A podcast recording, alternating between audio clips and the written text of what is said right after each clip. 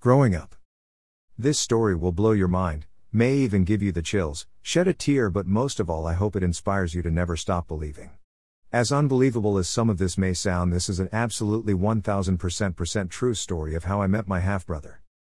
I grew up an only child. No siblings, at least this is what I thought, no cousins, one aunt and uncle that were involved in my life at a young age, and two sets of grandparents. My parents divorced when I was very young, and one set of my grandparents and dad were always hundreds of miles away, so I would see them usually once a year. Most of the time, it was me and my mom against the world, and an absolutely amazing grandmother who has been my guardian angel my entire life. My childhood was not always rainbows and butterflies, but that's a story for another day. I was always somewhat of an introvert, but somehow never had a hard time at least making friends here and there, but always seemed to have a hard time maintaining my friendships. So I found myself lonely and wondering what it would be like to have a larger family with many siblings and or cousins to spend my days with. I was always envious of larger families and dreamed someday I would have a large beautiful family of my own. I am now happily married to a superhero I call my wife who is a huge part of this story and have three amazing children. I look forward to what my family will become in the years to come. The news. The Daily Miracle Never stop believing. Keep your heart and mind open and never stop believing. Let life take care of the rest. During one of my visits with my dad, I was given the news that would change my life forever. I have never been good with dates or ages, so I cannot give exact dates or times, but believe I was about 7 to 8 years old at the time. I do remember sitting at a table with my dad having a conversation when he broke the news to me I had a brother, as he casually handed me a few photos of a boy that was a few years younger than me. Even at such a young age, I was much more mature than most. I remember having a whirlwind of emotions and questions. Where is he? Can I talk to him? And why didn't you tell me sooner? As exciting as this was, it would become disappointing very quickly and leave me with curiosity for years to come. My father had no interaction with my brother or his mother. He informed me he had a one night stand and never heard from the woman except for a few times. Then received child support paperwork about a year later. He also informed he heard from the state that the boy had a rough childhood and was now being raised by his grandmother. I remember asking why my dad never tried to find him and why we could not go get him. One key thing I was last informed was that his mother was not 100% clear on how to spell my dad's last name, so his last name is spelled one letter off on his birth certificate. My last name is spelt Givart, his is Givert. This will become key later in the story. I could write an entire book looking back on it now on why my dad never went looking for him and how it was probably the best thing for everyone. It would not have made a significant difference in his life.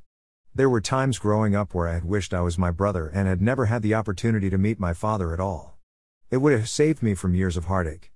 Obviously, every child should have the chance to meet his parents, but if you knew my father and knowing my brother had a rough childhood already, my dad would have not made his life any easier. I would spend years of my life wondering where my brother was, what he was like, and how I could find him. I remember there were days and nights I would dream of what it would be like to meet him.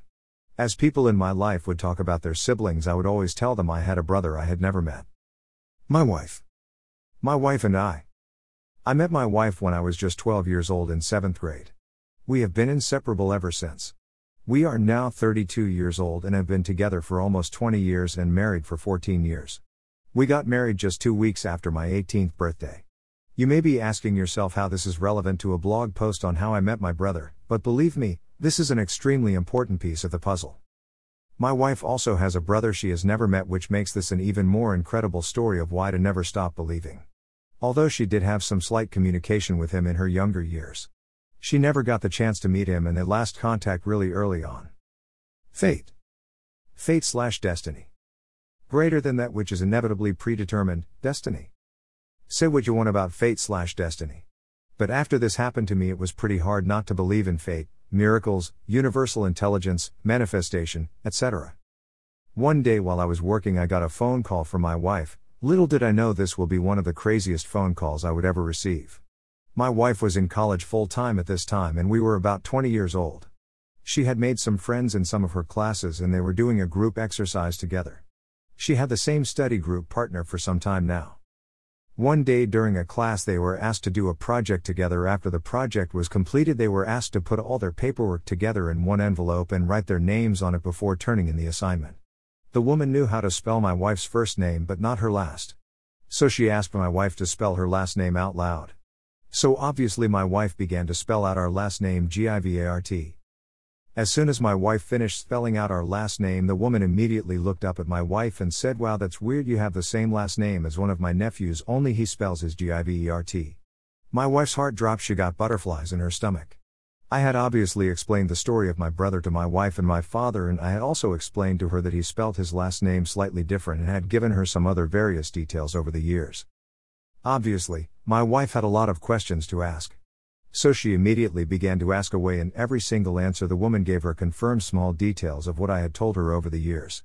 She had no doubt in her mind and heart that she had just found my half brother. Meeting my brother. Obviously, everything began to transpire very quickly from there. There was phone numbers exchanged, and I quickly learned that we grew up less than an hour apart from each other our entire lives. I was so overwhelmed with emotion at this point. I reached out first through a phone call as the phone range I remember almost being able to hear my heart pounding in my head. The suspense was killing me.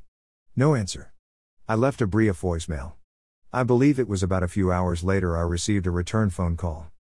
Again, as I looked down at my phone, my heart started racing. As I answered the phone and said hello, I heard my brother's voice for the first time. It was one of those moments in your life when you're not sure how to react, feel, move, or do anything. After all these years, we had made some form of contact. We set up a meeting very quickly and were able to meet just outside of San Francisco the very next day. My wife drove me as I needed the support, and I was very nervous. She was just as excited as I was. I remember sitting in the passenger seat just frozen, not sure what to expect. I saw the front door of his house swing open, and it felt like hours had passed before seeing what looked like a teenage version of my dad walk out of the house. I have many pictures of my dad in his younger years, and it was literally like watching a teenage version of my dad walking towards me. It was incredible, to say the least. I remember giving him a handshake that quickly turned into a hug. I wish I knew what I know now in my later years of how to take and enjoy moments a little better. I guess some part of me felt at the time, now that we had met, we would be inseparable the rest of my lives. I was very wrong. He quickly asked me for a ride to his grandmother's house, and we spent about 30 minutes in the car together. We were both very shy and did our best to hold a conversation. Again, another time I wish I could go back and change, and knowing what I know now, I would have tried to dig a little deeper. He surprisingly knew quite a bit about our father, much more than I expected. As we arrived at his grandmother's house, I quickly started to wonder if I would ever see him again. I thought for sure I would. We would end up speaking one more time over the phone, and that was it. Another 12 years have passed, and we have not contacted each other again. Typically, about once a year, I try to locate him again on the internet through different social media platforms with no luck. Never stop believing. Keep your heart and mind open. Let life take care of the rest. Never stop believing. I know this is not the usual movie or fairy tale ending we have all grown to expect. But it is a real life ending, and although it did not go the I would have hoped, it still changed my life forever and gave me some closure to something I had wanted so bad for such a long portion of my life. It also gives my wife a great deal of hope in her search and journey for her brother, which I know in my heart will someday become a reality. If you know someone in your life who is searching for someone, please share this with them to provide a glimmer of hope in their journey. I write this to inspire you to never stop believing in anything. Whether it's a sibling you are looking for or some other form of a dream you may have in your life. Please never give up and never stop believing in anything. Miracles and fate are absolutely real, and life has a crazy way of reminding us of this constantly. Keep your mind and heart open, and life will take care of whatever it is that you are searching for.